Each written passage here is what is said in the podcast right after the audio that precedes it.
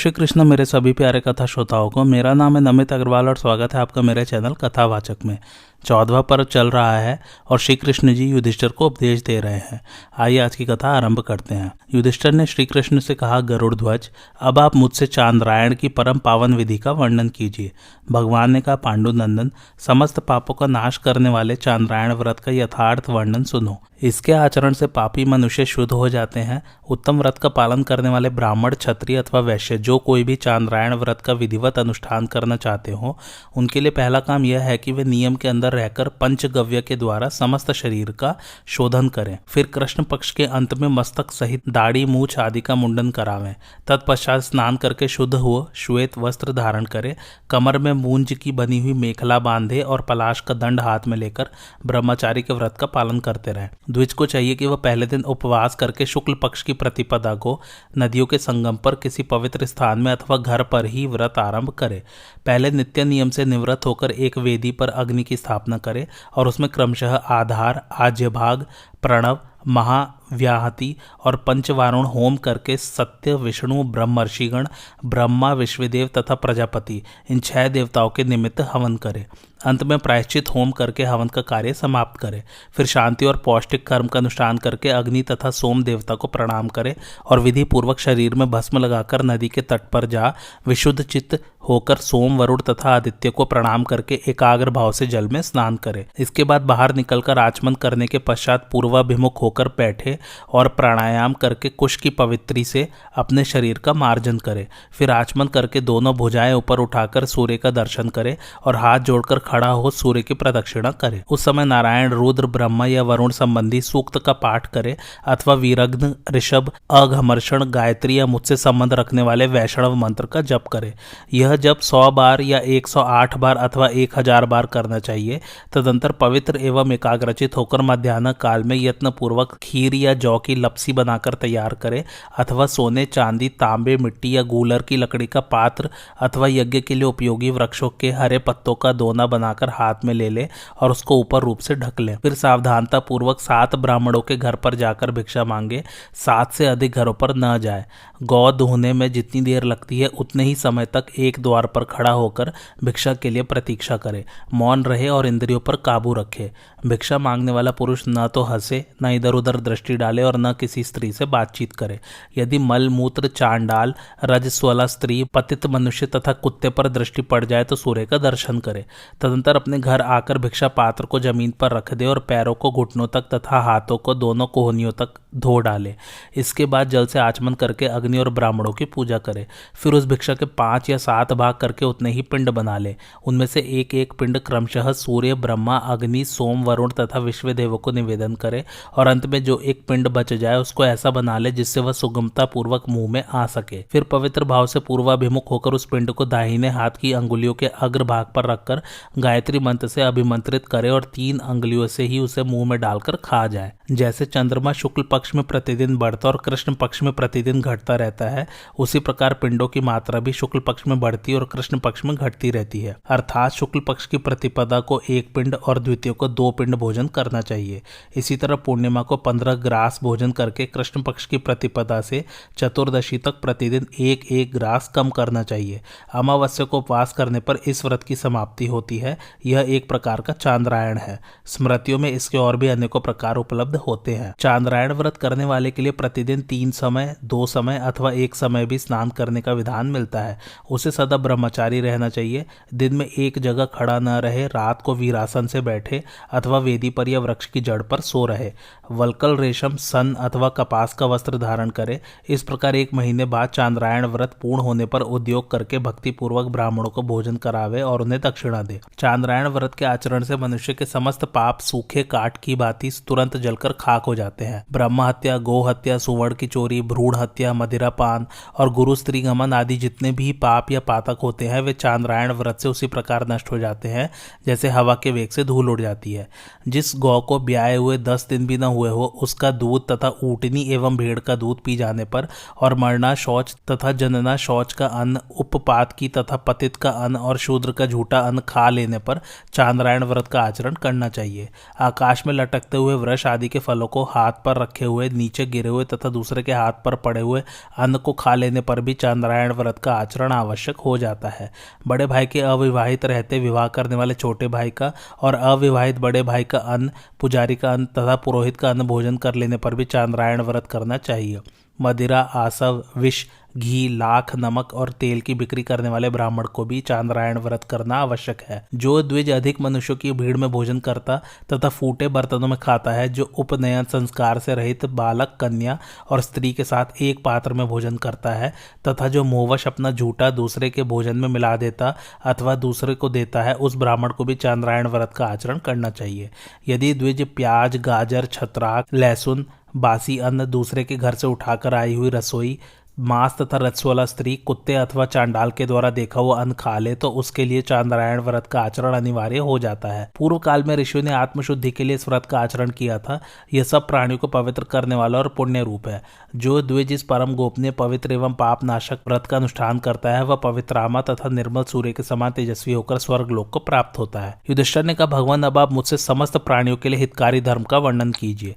भगवान ने कहा, युधिष्ठर, जो धर्म दरिद्र मनुष्य को भी स्वर्ग और सुख प्रदान करने वाला तथा समस्त पापों का नाश करने वाला है, उसका वर्णन करता हूँ, सुनो। जो मनुष्य एक वर्ष तक प्रतिदिन एक समय भोजन करता, ब्रह्मचारी रहता, क्रोध को काबू में रखता, नीचे सोता और इंद्रियों को वश में रखता है, जो स्नान करके पवित्र रहता, व्यग्र नहीं होता, सत्य बोलता, किसी के दोष नहीं देखता और मुझमें चित्त लगाकर सदा मेरी पूजा में ही संलग्न रहता है, जो दोनों संध्याओं के समय एकाग्रचित होकर मुझसे संबंध रखने वाली गायत्री का जप करता, नमो ब्रह्मण्य देवाय कहकर सदा मुझे प्रणाम किया करता, पहले ब्राह्मण को भोजन के आसन पर बिठाकर भोजन कराने के पश्चात स्वयं मौन होकर जौ की लपसी अथवा भिक्षान्न का भोजन करता तथा नमोस्तु वासुदेवाय कहकर ब्राह्मण के चरणों में प्रणाम करता है, जो प्रत्येक मास समाप्त होने पर पवित्र ब्राह्मणों को भोजन कराता और एक साल तक इस नियम का पालन करके ब्राह्मण को इसकी दक्षिणा के रूप में माखन अथवा तिल की गौ दान करता है तथा ब्राह्मण के हाथ से सुवर्ण युक्त जल लेकर अपने शरीर पर छिड़कता है। उसके जान बूझकर या अनजान में किए हुए दस जन्मों तक के पाप तत्काल नष्ट हो जाते हैं। इसमें तनिक भी अन्यथा विचार करने की आवश्यकता नहीं है। युधिष्ठर ने कहा, भगवान, सब प्रकार के उपवासों में जो सबसे श्रेष्ठ महान फल देने वाला और कल्याण का सर्वोत्तम साधन हो, उसका वर्णन करने की कृपा कीजिए। भगवान ने कहा, राजन, जो व्रत मुझे भी अत्यंत प्रिय है, उसका वर्णन करता हूँ, सुनो। जो पुरुष स्नान आदि से पवित्र होकर मेरी पंचमी के दिन भक्तिपूर्वक उपवास करता तथा तीनों समय मेरी पूजा में संलग्न रहता है, वह संपूर्ण यज्ञों का फल पाकर मेरे परम धाम में प्रतिष्ठित होता है। अमावस्या और पूर्णिमा, ये दोनों पर्व, दोनों पक्ष की द्वादशी और श्रवण नक्षत्र युक्त द्वादशी, ये पाँच पाँच तिथियाँ मेरी पंचमी कहलाती है। ये मुझे विशेष प्रिय है। अतः श्रेष्ठ ब्राह्मणों को उचित है कि वे मेरा विशेष प्रिय करने के लिए मुझमें चित्त लगाकर इन तिथियों में उपवास करें। जो सब में उपवास न कर सके, वह केवल द्वादशी को ही उपवास करे। इससे मुझे बड़ी प्रसन्नता होती है। जो मार्ग शीर्ष की द्वादशी को दिन रात उपवास करके केशव नाम से मेरी पूजा करता है, उसे अश्वमेध यज्ञ का फल मिलता है। जो पौष मास की द्वादशी तिथि को उपवास करके नारायण नाम से मेरा पूजन करता है, वह वाजिमेध यज्ञ का फल पाता है। जो माघ की द्वादशी को उपवास करके माधव नाम से मेरी पूजा करता है, उसे राजसूय यज्ञ का फल प्राप्त होता है। फाल्गुन के महीने में द्वादशी को उपवास करके जो गोविंद के नाम से मेरा अर्चन करता है, उसे अतिरात्र याग का फल मिलता है। चैत्र महीने की द्वादशी तिथि को व्रत धारण करके जो विष्णु नाम से भी पूजा करता है, वह पुंडरीक यज्ञ के फल का भागी होता है। वैशाख की द्वादशी को पास करके मधुसूदन नाम से मेरी पूजा करने वाले को अग्निष्ठोम यज्ञ का फल मिलता है। जो मनुष्य ज्येष्ठ मास की द्वादशी तिथि को पास करके त्रिविक्रम नाम से मेरी पूजा करता है, वह गोमेध के फल का भागी होता है। आषाढ़ मास की द्वादशी को व्रत रहकर वामन नाम से मेरी पूजा करने वाले पुरुष को नरमेध यज्ञ का फल प्राप्त होता है। श्रावण के महीने में द्वादशी तिथि को पास करके जो श्रीधर नाम से मेरी पूजा करता है, वह पंच यज्ञों का फल पाता है। भाद्रपद मास की द्वादशी तिथि को पास करके ऋषिकेश नाम से मेरा अर्चन करने वाले को सौतरा मणि यज्ञ का फल मिलता है। आश्विन की द्वादशी को पास करके जो पद्मनाभ नाम से मेरा अर्चन करता है, उसे एक हज़ार गोदान का फल प्राप्त होता है। कार्तिक महीने की द्वादशी तिथि को व्रत रहकर जो दामोदर नाम से मेरी पूजा करता है, उसको संपूर्ण यज्ञों का फल मिलता है। जो द्वादशी को केवल उपवास ही करता है, उसे पूर्वोक्त फल का आधा भाग ही प्राप्त होता है। इसी प्रकार श्रावण में भी यदि मनुष्य भक्ति युक्त चित्त से मेरी पूजा करता है तो वह मेरी सालोक्य मुक्ति को प्राप्त होता है। इसमें तनिक भी अन्यथा विचार करने की आवश्यकता नहीं है। उपयुक्त रूप से प्रतिमास आलस्य छोड़कर मेरी पूजा करते करते जब एक साल पूरा हो जाए तो पुनः दूसरे साल भी मासिक पूजन प्रारंभ कर दे। इस प्रकार मेरी में तत्पर होकर जो भक्त बारह वर्ष तक बिना किसी विघ्न बाधा के मेरी पूजा करता रहता है, वह मेरे स्वरूप को प्राप्त हो जाता है। जो मनुष्य द्वादशी तिथि को प्रेम पूर्वक मेरी और वेद संहिता की पूजा करता है, उसे निसंदेह पूर्वोक्त फलों की प्राप्ति होती है। जो द्वादशी तिथि को मेरे लिए चंदन, पुष्प, फल, जल, पत्र अथवा मूल अर्पण करता है, उसके समान मेरा प्रिय भक्त कोई नहीं है। युधिष्ठर, इंद्र आदि संपूर्ण देवता उपयुक्त विधि से मेरा भजन करने के कारण ही आज स्वर्गीय सुख का उपभोग कर रहे हैं। युधिष्ठर ने पूछा, भगवान, कृष्ण पक्ष में द्वादशी को आपकी पूजा किस प्रकार करनी चाहिए? इस धर्मयुक्त विषय का वर्णन कीजिए। भगवान ने कहा, राजन, मैं पूर्ववत तुम्हारे सभी प्रश्नों का उत्तर देता हूँ, सुनो। कृष्ण पक्ष की द्वादशी को मेरी पूजा करने का बहुत बड़ा फल है। एकादशी को उपवास करके द्वादशी को मेरा पूजन करना चाहिए। उस दिन भक्तियुक्त चित्त से ब्राह्मणों का भी पूजन करना उचित है। ऐसा करने से मनुष्य दक्षिणामूर्ति को अथवा मुझे प्राप्त होता है। भगवान श्री कृष्ण के इस प्रकार उपदेश देने पर आज युधिष्ठर ने पुनः दान के समय और उसकी विशेष विधि के विषय में प्रश्न किया। भगवान, विश्व योग में तथा सूर्य ग्रहण और चंद्र ग्रहण के समय दान देने से किस फल की प्राप्ति बताई गई है, यह बतलाने की कृपा करें।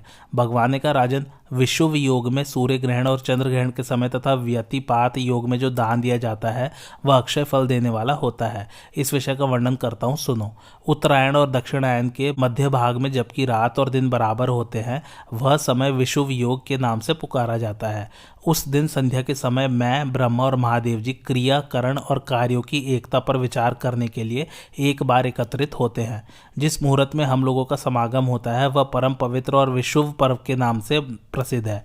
उसे अक्षर ब्रह्म और पर ब्रह्मा भी कहते हैं। उस मुहूर्त में सब लोग परम पद का चिंतन करते हैं। देवता, वसु, रुद्र, पितर, अश्विनी कुमार, साध्यगढ़, विश्वदेव, गंधर्व, सिद्ध, ब्रह्मर्षि, सोम आदि ग्रह, नदिया, समुद्र, मरुत, अप्सरा, नाग, यक्ष, राक्षस और गुहाक ये तथा दूसरे देवता भी विशुभ पर्व में इंद्रिय संयम पूर्वक उपवास करते और प्रयत्न पूर्वक परमात्मा के ध्यान में संलग्न होते हैं। इसलिए युधिष्ठर, तुम अन्न गौ तिल, भूमि, कन्या, घर, विश्राम स्थान, धन, वाहन शैय तथा और जो वस्तुएँ दान के योग्य बतलाई गई हैं, उन सबका विशुभ पर्व में दान करो। उस समय विशेषतः श्रोत्रिय ब्राह्मणों को दिए हुए दान का कभी नाश नहीं होता।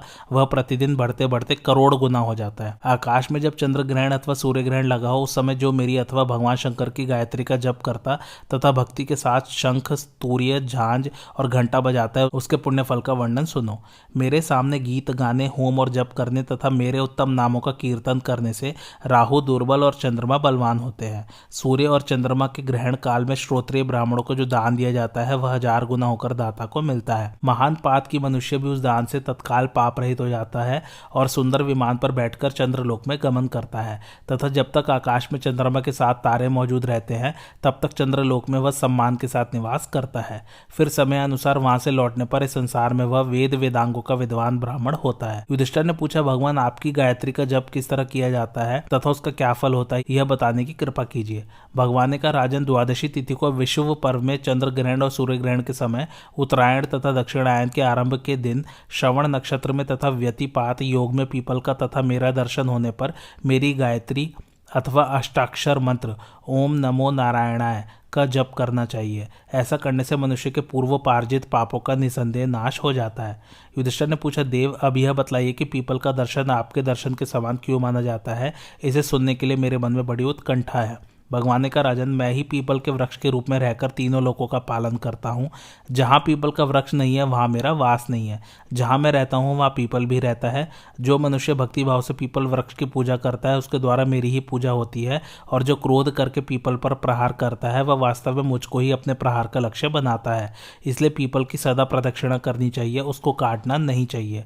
व्रत का पारण, सरलता, देवताओं की सेवा, गुरु शुश्रूषा, पिता माता की सेवा, अपनी स्त्री को संतुष्ट रखना, गृहस्थ धर्म का पालन करना, अतिथि सेवा में लगे रहना, वेद का अध्ययन, ब्रह्मचार्य का पालन, आहवनिया आदि तीन प्रकार की अग्नियाँ, ये सब परम पावन सनातन तीर्थ कहे जाते हैं। इन सब का मूल धर्म है। ऐसा जानकर इनमें मन लगाओ तथा तीर्थों में जाओ, क्योंकि धर्म करने से धर्म की वृद्धि होती है। दो प्रकार के तीर्थ होते हैं, स्थावर और जंगम। स्थावर तीर्थ से जंगम तीर्थ श्रेष्ठ है, क्योंकि उससे ज्ञान की प्राप्ति होती है। इस लोक में पुण्य कर्म के अनुष्ठान से विशुद्ध हुए पुरुष के हृदय में सब तीर्थ वास करते हैं, इसलिए वह तीर्थ स्वरूप कहलाता है। गुरु रूपी तीर्थ से परमात्मा का ज्ञान प्राप्त होता है, इसलिए उससे बढ़कर कोई तीर्थ नहीं है। ज्ञान तीर्थ सर्वश्रेष्ठ तीर्थ है और ब्रह्म तीर्थ सनातन है। पांडुनंदन समस्त तीर्थों में भी क्षमा सबसे बड़ा तीर्थ है। क्षमाशील मनुष्य को इस लोक और परलोक में भी सुख मिलता है। कोई मान करे या अपमान, पूजा करे या तिरस्कार अथवा गाली दे या डांट बतावे, इन सभी परिस्थितियों में जो क्षमाशील बना रहता है, वह तीर्थ कहलाता है। क्षमा ही यश, दान, यज्ञ और मनोनिग्रह है। अहिंसा, धर्म, इंद्रियों का संयम और दया भी क्षमा के ही स्वरूप है। क्षमा से ही सारा जगत टिका हुआ है। अतः जो ब्राह्मण क्षमावान है, वह देवता कहलाता है, वह सबसे श्रेष्ठ है। क्षमाशील मनुष्य को स्वर्ग, यश और मोक्ष की प्राप्ति होती है, इसलिए क्षमावान पुरुष साधु कहलाता है। राजन आत्मा रूप नदी, परम पावन तीर्थ है यह सब तीर्थों में प्रधान है। आत्मा को सदा यज्ञ रूप माना गया है। स्वर्ग, मोक्ष सब आत्मा के ही अधीन है। जो सदाचार के पालन से अत्यंत निर्मल हो गया है तथा सत्य और क्षमा के द्वारा जिसमें अतुलनीय शीतलता आ गई है, ऐसे ज्ञान रूपी जल में निरंतर स्नान करने वाले पुरुष को केवल पानी से भरे हुए तीर्थ की क्या आवश्यकता है? युधिष्ठर ने कहा, भगवान, अब मुझे कोई ऐसा प्रायश्चित बताइए जो करने में सुगम और समस्त पापों का नाश करने वाला हो। भगवान ने कहा, राजन, मैं तुम्हें अत्यंत गोपनीय प्रायश्चित बता रहा हूँ। यह अधर्म में रुचि रखने वाले पापाचारी मनुष्यों को सुनाने योग्य नहीं है। किसी पवित्र ब्राह्मण को सामने देखने पर सहसा मेरा स्मरण करे और नमो ब्रह्माण्य देवाय कहकर भगवत बुद्धि से उन्हें प्रणाम करे। इसके बाद अष्टाक्षर मंत्र का जप करते हुए ब्राह्मण देवता की परिक्रमा करे। ऐसा करने से ब्राह्मण संतुष्ट होते हैं और मैं उस प्रणाम करने वाले मनुष्य के संपूर्ण पापों का नाश कर देता हूँ। जो मनुष्य सूर्य ग्रहण के समय पूर्व वाहिनी नदी के तट पर जाकर मेरे मंदिर के निकट दक्षिणावर्त शंख के जल से अथवा कपिला गाय के सींग का स्पर्श कराए हुए जल से एक बार भी स्नान कर लेता है, उसके समस्त संचित पाप एक ही क्षण में नष्ट हो जाते हैं। जो पूर्णिमा को उपवास करके पंचगव्य का पान करता है, उसके भी पूर्व संचित पाप नष्ट हो जाते हैं। इसी प्रकार जो प्रतिमास अलग अलग मंत्र पढ़कर संग्रह किए हुए ब्रह्मा कूर्च का पान करता है, उसके सब पाप नष्ट हो जाते हैं। अब मैं ब्रह्मा कूर्च और उसके पात्र का वर्णन करता हूँ सुनो। पलाश या कमल के पत्ते में अथवा तांबे या सोने के बने हुए बर्तन में ब्रह्म कूर्च रखकर पीना चाहिए, यही उसके उपयुक्त पात्र है। ब्रह्म कूर्च की विधि इस प्रकार है। गायत्री मंत्र पढ़कर गौ का मूत्र, गंध द्वारा इत्यादि मंत्र से गौ का गोबर अप्यायस्व इस मंत्र से गाय का दूध दधिक्रावण इस मंत्र से दही, तेजोसी, शुक्रम। इस मंत्र से घी देवस्यत्वा आदि मंत्र के द्वारा कुश का जल तथा आपो हिष्टामयो, इस ऋचा के द्वारा जौ का आटा लेकर सबको एक में मिला दे और प्रज्वलित अग्नि में ब्रह्मा के उद्देश्य से विधिपूर्वक हवन करके प्रणव का उच्चारण करते हुए उपयुक्त वस्तुओं का आलोडन और मंथन करें। फिर प्रणव का उच्चारण करके उसे पात्र में से निकालकर हाथ में ले और प्रणव का पाठ करते हुए ही उसे पी जाए। इस प्रकार ब्रह्म कूर्च का पान करने से मनुष्य बड़े से बड़े पाप से भी उसी प्रकार छुटकारा पा जाता है, जैसे सांप अपनी केचुली से पृथक हो जाता है। जो मनुष्य जल के भीतर बैठकर अथवा सूर्य के समान दृष्टि रखकर भद्रम नहा, इस ऋचक के एक चरण का या ऋग संहिता का पाठ करता है, उसके सब पाप नष्ट हो जाते हैं। जो मुझमें चित्त लगाकर प्रतिदिन मेरे सूक्त का पाठ करता है, वह जल से निर्लिप्त रहने वाले कमल के पत्ते की तरह कभी भी पाप से लिप्त नहीं होता। युधिष्ठर ने पूछा, भगवान, जो भक्त तीर्थ यात्रा करने में असमर्थ हो, उन सबको तारने के लिए कृपया किसी विशेष तीर्थ का धर्मानुसार वर्णन कीजिए। भगवान का राजन साम वेद का गायन करने वाले विद्वान कहते हैं कि सत्य सब तीर्थों को पवित्र करने वाला है। सत्य बोलना और किसी जीव की हिंसा न करना, ये तीर्थ कहलाते हैं। तप, दया, शील थोड़े में संतोष करना ये सदगुण भी तीर्थ रूपी हैं। पतिव्रता नारी संतोषी ब्राह्मण और ज्ञान को भी तीर्थ कहते हैं। मेरे और शंकर के भक्त सन्यासी, विद्वान और दूसरों को शरण देने वाले पुरुष भी तीर्थ हैं। जीवों को अभयदान देना भी तीर्थ ही कहलाता है। मैं तीनों लोगों में उद्वेग शून्य हूँ। दिन हो या रात मुझे कभी किसी से भी भय नहीं होता। देवता, दैत्य और राक्षसों से भी मैं नहीं डरता। परंतु शूद्र के मुख से जो वेद का उच्चारण होता है, उससे मुझे सदा ही भय बना रहता है। इसलिए शूद्र को मेरे नाम का भी प्रणव के साथ नहीं उच्चारण करना चाहिए। क्योंकि वेद वेता विद्वान इस संसार में प्रणव को सर्वोत्कृष्ट वेद मानते हैं। शूद्र मुझमें भक्ति रखते हुए ब्राह्मण, क्षत्रिय और वैश्यों की सेवा करें, यही उनका परम धर्म है। द्विजों की सेवा से ही वे परम कल्याण के भागी होते हैं। इसके सिवा उनके उद्धार का दूसरा कोई उपाय नहीं है। राग, द्वेष, मोह, कठोरता, क्रूरता, शठता, अधिक काल तक बैर रखना, अधिक अभिमान, सरलता का अभाव, झूठ बोलना, निंदा करना, चुगली खाना, अत्यंत लोभ करना, हिंसा, चोरी झूठ मूठ अपवाद लगाना, धोखा देना, क्रोध, लालच, मूर्खता नास्तिकता भय आलस्य अपवित्रता कृतज्ञता दम्भ जड़ता, कपट और अज्ञान, ये समस्त दुर्गुण शूद्र के पैदा होते ही उसमें प्रवेश कर जाते हैं। ब्रह्मा जी ने शूद्रों को उत्पन्न करने, उनके लिए द्विजों की सेवा रूप धर्म का उपदेश किया। द्विजों की भक्ति से शूद्र के तामस भाव नष्ट हो जाते हैं। शूद्र भी यदि भक्ति पूर्वक मुझे पत्र, पुष्प, फल अथवा जल अर्पण करता है तो मैं उसके भक्ति पूर्वक दिए हुए उपहार को सादर शीश चढ़ाता हूँ। संपूर्ण पापों से युक्त होने पर भी यदि कोई ब्राह्मण सदा मेरा ध्यान करता रहता है तो वह अपने संपूर्ण पापों से छुटकारा पा जाता है। विद्या और विनय से संपन्न तथा वेदों के पारंगत विद्वान होने पर भी जो ब्राह्मण मुझमें भक्ति नहीं करते, वे चांडाल के समान है। जो द्विज मेरा भक्त नहीं है, उसके दान, तप, यज्ञ, होम और अतिथि सत्कार, ये सब व्यर्थ है। पांडुनंदन जब मनुष्य समस्त स्थावर जंगम प्राणियों में एवं मित्र अथवा शत्रु में समान दृष्टि कर लेता है, उस समय वह मेरा सच्चा भक्त होता है। क्रूरता का अभाव, अहिंसा, सत्य, सरलता तथा किसी भी प्राणी से द्रोह न करना, यह मेरे भक्तों का व्रत है। जो मनुष्य मेरे भक्त को श्रद्धापूर्वक नमस्कार करता है, वह चांडाल ही क्यों न हो, उसे अक्षय लोगों की प्राप्ति होती है। फिर जो साक्षात मेरे भक्त हैं, जिनके प्राण मुझमें ही लगे रहते हैं, तथा जो सदा मेरे ही नाम और गुणों का कीर्तन करते रहते हैं, वे यदि लक्ष्मी सहित मेरी विधिवत पूजा करते हैं तो उनकी सदगति के विषय में क्या कहना है? अनेकों हज़ार वर्षों तक तपस्या करने वाला मनुष्य भी उस पद को नहीं प्राप्त होता, जो मेरे भक्तों को अनायास ही मिल जाता है। इसलिए राजेंद्र, तुम सदा सजग रहकर निरंतर मेरा ही ध्यान करते रहो, इससे तुम्हें सिद्धि प्राप्त होगी और तुम परम पद का साक्षात्कार कर सकोगे।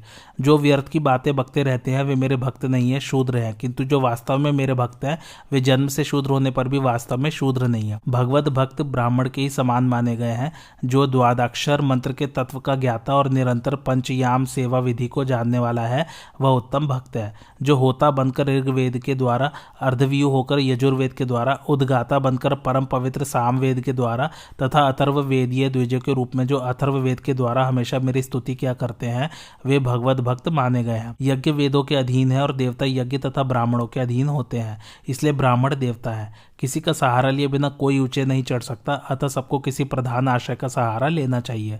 देवता लोग भगवान रुद्र के आशय में रहते हैं, रुद्र ब्रह्मा जी के आश्रित और ब्रह्मा जी मेरे आशय में रहते हैं। किंतु मैं किसी के आश्रित नहीं हूँ, मेरा आशय कोई नहीं है, मैं ही सबका आशय हूँ।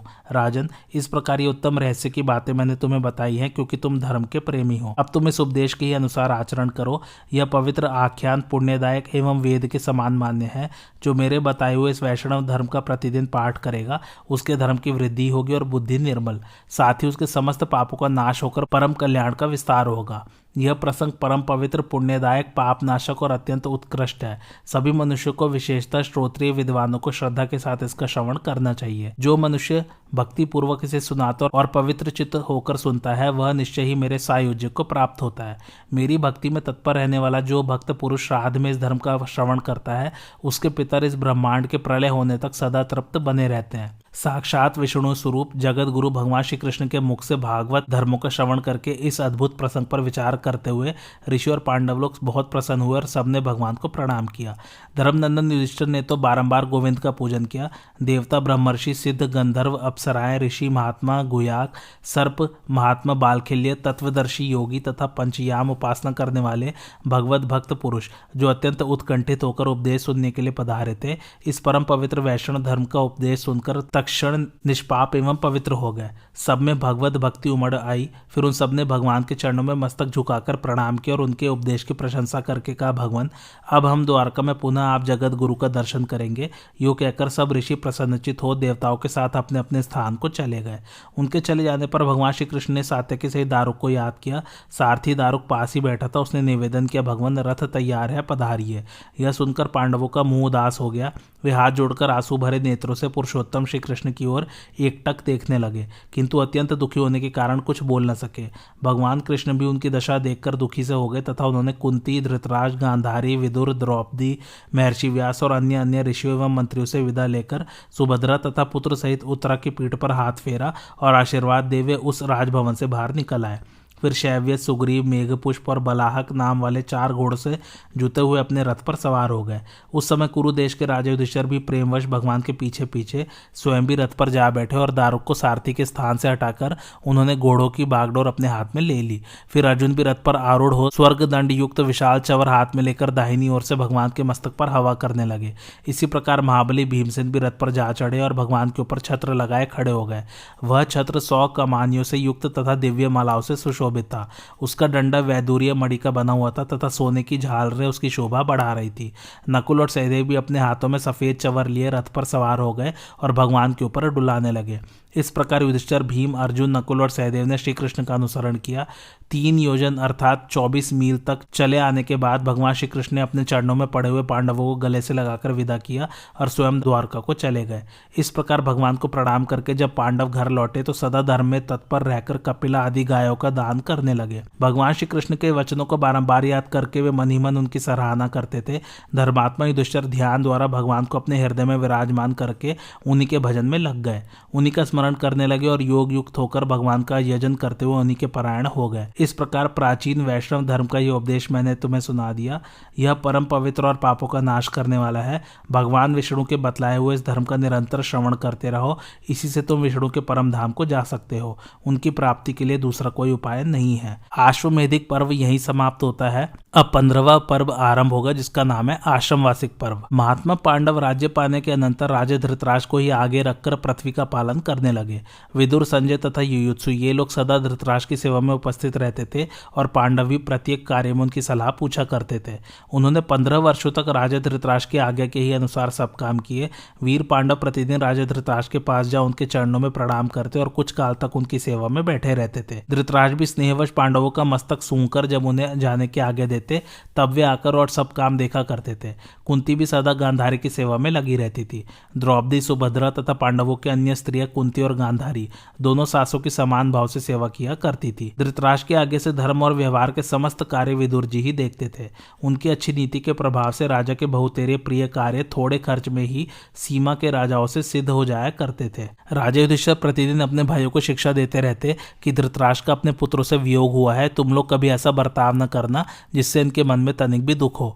धर्मराज के ये अर्थयुक्त वचन सुनकर भीमसेन को छोड़ अन्य सभी पांडव उनकी आज्ञा का विशेष रूप से पालन करते थे। वीरवर भीमसेन के हृदय से कभी भी यह बात दूर नहीं होती थी कि जुए के समय जो कुछ भी अनर्थ हुआ था, वह धृतराज की ही खोटी बुद्धि का परिणाम था। इस प्रकार पांडवों से भली भांति सम्मानित होकर अंबिका नंदन राजा धृतराज पूर्ववत ऋषियों के साथ गोष्ठी करते हुए सुखपूर्वक समय व्यतीत करने लगे। इस प्रकार के शील और बर्ताव से युक्त होकर युधिष्ठर आदि पाँचों भाई धृतराज की आज्ञा के अधीन रहते थे।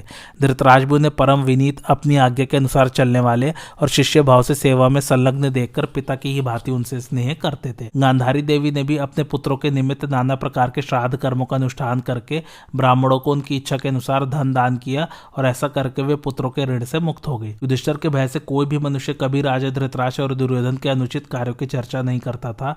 राजा धृतराज, गांधारी और विदुर जी अजात शत्रु युधिष्ठर के धैर्य और शुद्ध व्यवहार से विशेष प्रसन्न थे, किंतु भीमसेन के बर्ताव से उन्हें संतोष नहीं था।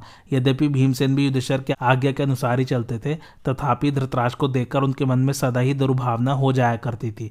राजा युधिष्ठर को धृतराज के अनुकूल बर्ताव करते देख, वे स्वयं भी ऊपर से उनके अनुकूल ही चलते थे, तथापि उनका हृदय धृतराज से विमुख ही रहता था। राजा युधिष्ठिर और धृतराष्ट्र में जो पारस्परिक प्रेम था, उसमें राज्य के लोगों ने कभी कोई अंतर आता नहीं देखा। परंतु भीमसेन गुप्त रीति से धृतराष्ट्र को अप्रिय लगने वाले काम किया करते थे। वे अपने द्वारा नियुक्त किए हुए पुरुषों से उनकी आज्ञा भी भंग करा दिया करते थे। एक दिन की बात है, भीमसेन अमर्श में भरकर धृतराष्ट्र और गांधारी को सुनाते हुए अपने मित्रों के बीच में इस प्रकार कठोर वचन कहने लगे, भाइयों मेरी भुजाएँ परिघ के समान सुदृढ़ है। मैंने ही उस अंधे राजा के समस्त पुत्रों को यमलोक का तिथि बनाया है। देखो, ये है मेरे दोनों भुजदंड, जो परिघ को भी मात करने वाले और दुर्धर्ष हैं। इन्हीं के बीच में पड़कर धरतराज के पुत्रों का संहार हुआ है। भीमसेन की कांटों के समान कसक पैदा करने वाली बात सुनकर राजा धृतराज को बड़ा खेद हुआ। समय के उलट फेर को समझने और समस्त धर्मों को जानने वाली बुद्धिमती गांधारी देवी ने भी इन कठोर वचनों को सुना था। उस समय तक उन्हें राजा युधिष्ठर के आश्रय में रहते पंद्रह वर्ष व्यतीत हो चुके थे। उस दिन भीमसेन के वचन रूपी बाढ़ों से व्यथित होकर धृतराष्ट्र को बड़ा दुख हुआ। किंतु युधिष्ठर को इस बात की जानकारी न हो सकी। अर्जुन, कुंती, यशस्विनी, द्रौपदी और धर्म को जानने वाले नकुल सहदेव, ये सब लोग धृतराष्ट्र के मनोनुकूल ही बर्ताव करते थे। कभी कोई अप्रिय बात नहीं कहते थे। तदंतर धृतराष्ट्र अपने सुहृदों को बुलाकर उनका पूर्ण सम्मान किया और आँखों में आँसू भरकर गदगद वाणी में कहा, मित्रों, आप लोगों को यह मालूम ही है कि कौरवों का नाश किस प्रकार हुआ है। यह सब मेरे ही अपराध का फल है। विशेषतः आज पंद्रह वर्षों के बाद मेरी आँखें खुली है। मैं अपने किए हुए पाप की शुद्धि के लिए नियम पूर्वक रहकर कभी चौथे और कभी आठवें समय केवल भूख मिठाने की इच्छा से अन्न ग्रहण करता हूँ। इस बात को केवल गांधारी ही जानती है। अन्य सब लोगों को यही मालूम है कि मैं प्रतिदिन पूरा भोजन करता हूँ। युधिष्ठर के भय से ही लोग मेरे पास आया करते हैं। मैं नियम पालन के बहाने मृक्षाला पहनकर कुशासन पर आसीन हो जब में लगा रहता हूँ और भूमि पर शयन करता हूँ। यशस्विनी गांधारी देवी का भी यही हाल है। हम दोनों के सौ पुत्र मारे गए हैं, किंतु उनके लिए मुझे दुख नहीं है, क्योंकि वे क्षत्रिय धर्म को जानते थे और उसके अनुसार ही उन्होंने युद्ध में प्राण त्याग किया है। अपने सुहृदों से ऐसा कहकर धृतराष्ट्र राजा युधिष्ठर से बोले, कुंती नंदन, तुम्हारा कल्याण हो मेरी यह बात सुनो। अब तो मुझे और गांधारी को अपने हित के लिए पुण्य कर्म का अनुष्ठान करना है, अतः इसके लिए तुम हमें अनुमति दो। तुम्हारी अनुमति मिल जाने पर मैं वन में चला जाऊँगा और वहाँ गांधारी के साथ चीर एवं वलकल वस्त्र धारण करके तुम्हें आशीर्वाद देता हुआ निवास करूँगा। वन में वायु पीकर अथवा उपवास करके रहूँगा तथा अपनी पत्नी के साथ कठोर तपस्या करूँगा। बेटा, तुम भी उस तपस्या के उत्तम फल के भागी बनोगे, क्योंकि तुम राजा हो और राजा अपने राज्य के भीतर होने वाले भले बुरे सभी कर्मों के फलभागी होते हैं। युधिष्ठर ने कहा, महाराज, आप यहाँ रहकर इस प्रकार दुख उठा रहे थे। यह जानकर अब इस राज्य से मुझे तनिक भी प्रसन्नता नहीं होती। मुझे दुर्बुद्धि को धिक्कार है। मैं इतना प्रमादी और राज्य में आसक्त हूँ कि आज तक मुझे और मेरे भाइयों को यह पता ही न लगा कि आप दुख से पीड़ित और उपवास करने के कारण अत्यंत दुर्बल होकर पृथ्वी पर शयन कर रहे हैं। ओह, आपने अपने विचारों को छिपाकर मुझ मूर्ख को अब तक धोखे में ही डाले रखा था, क्योंकि पहले मुझे यह विश्वास दिलाकर कि मैं सुखी हूँ, आप आज तक यह दुख भोगते रहे। इस राज्य से, इन भोगों से, नाना प्रकार के यज्ञों से अथवा इस सुख सामग्री से मुझे क्या लाभ हुआ, जबकि मेरे ही पास रहकर आपको इतने दुख उठाने पड़े। आप ही मेरे पिता, माता और परम गुरु हैं। आपसे विलग होकर हम कहाँ रहेंगे? ये युत्सु आपके औरस पुत्र हैं। इनको या और किसी को, जिसे आप उचित समझते हो, राजा बना दीजिए अथवा स्वयं इस राज्य का शासन कीजिए। मैं ही वन को चला जाऊँगा। पिताजी, मैं पहले से ही अपयश की आग में जल चुका हूँ। अब पुनः आप भी मुझे न जलाइए। राजा, मैं नहीं, आप हैं। मैं तो आपकी आज्ञा के अधीन रहने वाला सेवक हूँ। फिर मैं क्या अनुमति दे सकता हूँ? दुर्योधन के अपराधों के कारण हम लोगों के हृदय में तनिक भी क्रोध नहीं है। जो कुछ हुआ है वैसी ही होनहार थी। जैसे दुर्योधन आदि आपके पुत्र थे, उसी प्रकार हम भी हैं। मेरे विचार से गांधारी और कुंती में कोई अंतर नहीं है। यदि आप मुझे छोड़कर चले आएँगे तो मैं अपनी सौगंध खाकर सत्य कहता हूँ, मैं भी आपके पीछे पीछे चल दूँगा। आपके न रहने पर यह धन धान्य से परिपूर्ण समुद्र पर्यंत पृथ्वी का राज्य भी मुझे प्रसन्न नहीं रख सकता। महाराज, यह सब कुछ आपका ही है। मैं आपके चरणों पर मस्तक रखकर प्रार्थना करता हूँ। आप प्रसन्न हो जाइए। हम सब लोग आपके अधीन हैं। यदि सौभाग्यवश मुझे आपकी सेवा का अवसर मिलता रहा तो मेरी मानसिक चिंता दूर हो जाएगी। धृतराज बोले, बेटा, अब मेरा मन तपस्या में ही लग रहा है तथा जीवन की अंतिम अवस्था में वन को जाना हमारे कुल के लिए उचित भी है। मैं दीर्घ काल तक तुम्हारे पास रह चुका और तुमने भी बहुत दिनों तक मेरी सेवा शुश्रूषा की। अब मेरी वृद्धावस्था आ गई। अब तो मुझे वन में जाने की अनुमति देनी ही चाहिए। धृतराज की बात सुनकर धर्मराज युधिष्ठर काप उठे और हाथ जोड़े चुपचाप बैठे रह गए। तब अंबिका नंदन, राजा धृतराष्ट्र ने महात्मा संजय और महारथी कृपाचार्य से कहा, मैं आप लोगों के द्वारा राजा युधिष्ठर को समझाना चाहता हूँ। एक तो मेरी अधिक अवस्था और दूसरे बोलने का परिश्रम। इन कारणों से मेरा जी घबरा रहा है और मुँह सूखा जाता है। इतना कहते कहते वे सहसा गांधारी का सहारा लेकर निर्जीव की भांति सो गए। यह देखकर राजा युधिष्ठर को बड़ा दुख हुआ। वे कहने लगे, ओह, जिनमें हज़ारों हाथियों के समान बल था, वे ही राजा धृतराज आज प्राणहीन से होकर स्त्री का सहारा लिए सो रहे हैं। जिन्होंने पहले भीमसेन की लोहमयी प्रतिमा को चूड़ कर डाला था, वे ही महाबली राजा आज अबला के सहारे पड़े हैं। मुझ पापी को धिक्कार है, मेरी बुद्धि और विद्या को भी धिक्कार है, जिसके कारण ही महाराज इस समय अपने लिए अयोग्य अवस्था में सो रहे हैं। यदि राजा धृतराज और यशस्विनी गांधारी देवी भोजन नहीं करते तो मैं भी इन्हीं की भांति उपवास करूँगा। यह कहकर धर्म के ज्ञाता युधिष्ठर ने हाथ में ठंडा जल लेकर धृतराज की छाती और मुख को धीरे धीरे धोया। उनके हाथ के स्पर्श से राजा धृतराज की मूर्छा दूर हो गई और वे होश में आकर बोले, पांडु नंदन, तुम फिर से मेरे शरीर पर अपना हाथ फेरो और मुझे छाती से लगा लो। तुम्हारे सुखदायक स्पर्श से मेरे शरीर में मानो प्राण आ जाते हैं। तुम्हारे दोनों हाथों का स्पर्श मेरी तृप्ति का महान साधन हो रहा है। इधर चार दिनों से मैंने अन्न नहीं ग्रहण किया है किसी से मेरे द्वारा कोई चेष्टा नहीं हो पाती। तुमसे अनुरोध करने के लिए बोलते समय मुझे बड़ा परिश्रम करना पड़ा है, अतः मैं अचेत सा हो गया था। तुम्हारे हाथ के स्पर्श ने मानो मुझ पर अमृत रस छिड़क दिया है, इससे मुझे नया जीवन सा आ गया है। धृतराज के ऐसा कहने पर कुंती नंदन युधिष्ठर ने बड़े स्नेह के साथ उनके समस्त अंगों पर धीरे धीरे हाथ फेरा। उनके स्पर्श से धृतराज के शरीर में नूतन प्राण सा आ गया और उन्होंने अपनी दोनों भुजाओं से युधिष्ठर को छाती से लगाकर उनका मस्तक सूँगा यह करुण दृश्य देखकर अत्यंत दुखमग्न हो विदुर आदि सब लोग रो पड़े। कुंती के साथ कुरुकुल की अन्य स्त्रियाँ भी शोकग्रस्त हो नेत्रों से आँसू बहाती हुई उन्हें घेर कर खड़ी हो गई। तदंतर धृतराज ने युधिष्ठर से फिर कहा, बेटा बार बार बोलने से मेरा जी घबराता है, अतः अब अधिक कष्ट में न डालो। मुझे तपस्या करने की अनुमति दे दो। उन्हें इस प्रकार बात करते देख वहाँ उपस्थित हुए समस्त योद्धा आर्तभाव से हाहाकार करने लगे। धृतराज को इस प्रकार उपवास करने के कारण थके हुए और दुर्बल देखकर युधिष्ठर ने उन्हें गले से लगा लिया और अपने शोकाश्रों को रोककर कहा, नरश्रेष्ठ, मुझे इस राज्य तथा जीवन की इच्छा नहीं है जिस तरह भी आपका प्रिय हो, वही मैं करना चाहता हूँ। यदि आप मुझे अपनी कृपा का पात्र समझते हो और यदि मैं आपका प्रिय हूँ तो मेरी प्रार्थना से इस समय भोजन कीजिए। इसके बाद आगे की बात सोचूँगा। यह सुनकर ने कहा, बेटा, तुम मुझे वन में जाने की अनुमति दे दो तो भोजन करूँ। यही मेरी इच्छा है। राजा धृतराज इस प्रकार कह ही रहे थे कि सत्यवती नंदन महर्षि व्यास जी वहाँ आ पहुँचे और इस प्रकार कहने लगे। व्यास जी ने कहा, युधिष्ठर, महातेजस्वी धृतराज, जो कुछ कह रहे हैं, वैसा ही करो। इसके लिए कुछ विचार न करो। अब ये बूढ़े हो गए हैं, विशेषता इनके सभी पुत्र नष्ट हो चुके हैं। मेरा ऐसा विश्वास है कि अब ये इस कष्ट को अधिक काल तक नहीं सह सकेंगे। सौभाग्यवती गांधारी परम विदुषी है, इसलिए यह महान पुत्र शोक को धैर्यपूर्वक सहती चली आ रही हैं। इस समय मैं भी तुम्हें यही सलाह देता हूँ, मेरी बात मानो और राजा धृतराज को वन में जाने की अनुमति दे दो, नहीं तो यहाँ रहने से इनकी व्यर्थ मृत्यु होगी। तुम इन्हें मौका दो जिससे ये प्राचीन राजर्षियों के पथ का अनुसरण कर सके। संपूर्ण राजर्षिगण जीवन के अंतिम भाग में वन का ही आशय लेते आए हैं। अद्भुत कर्म महामुनि व्यास के ऐसा कहने पर महातेजस्वी राज युधिष्ठर ने उन्हें इस प्रकार उत्तर दिया, भगवान, आप ही हमारे माननीय और आप ही हम लोगों के गुरु हैं। इस राज और कुल के परम आधार भी आप ही हैं। मैं आपका पुत्र हूँ और आप मेरे पिता हैं। इसी प्रकार राजा धृतराज भी मेरे गुरु हैं। मैं इन्हें कैसे किसी बात के लिए आज्ञा दे सकता हूँ? धर्म तो यही है कि पुत्र ही पिता के आगे का पालन करे। युधिष्ठर के ऐसा कहने पर महातेजस्वी व्यास जी ने पुनः उनसे कहा, महाभाव, तुम्हारा कहना सत्य है। तथापि राजा धृतराज बूढ़े हो गए और अंतिम अवस्था को पहुँच चुके हैं। इसलिए अब मेरी और तुम्हारी अनुमति लेकर ये तपस्या के द्वारा अपने मनोरथ सिद्ध करें। तुम इनके शुभ कार्य में विघ्न न डालो। युधिष्ठर, राजर्षियों का परम धर्म यही है कि युद्ध अथवा वन में उनकी विधि पूर्वक मृत्यु हो। तुम्हारे पिता राजा पांडु ने भी धृतराज को गुरु के समान मानकर शिष्य भाव से इनकी सेवा की है।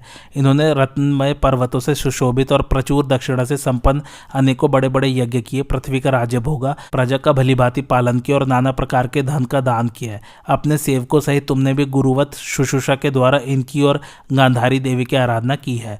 अब इनके तप करने का समय है। अतः तुम अपने पिता को वन में जाने की अनुमति दे दो। तुम्हारे ऊपर इनके मन में तनिक भी क्रोध नहीं है। आज की कथा यही समाप्त होती। कैसी लगी आप लोगों को मेरी कथा, मुझे कमेंट करके ज़रूर बताइए। और मेरे चैनल कथावाचक को लाइक, शेयर और सब्सक्राइब ज़रूर कीजिए। थैंक्स फॉर वॉचिंग धन्यवाद।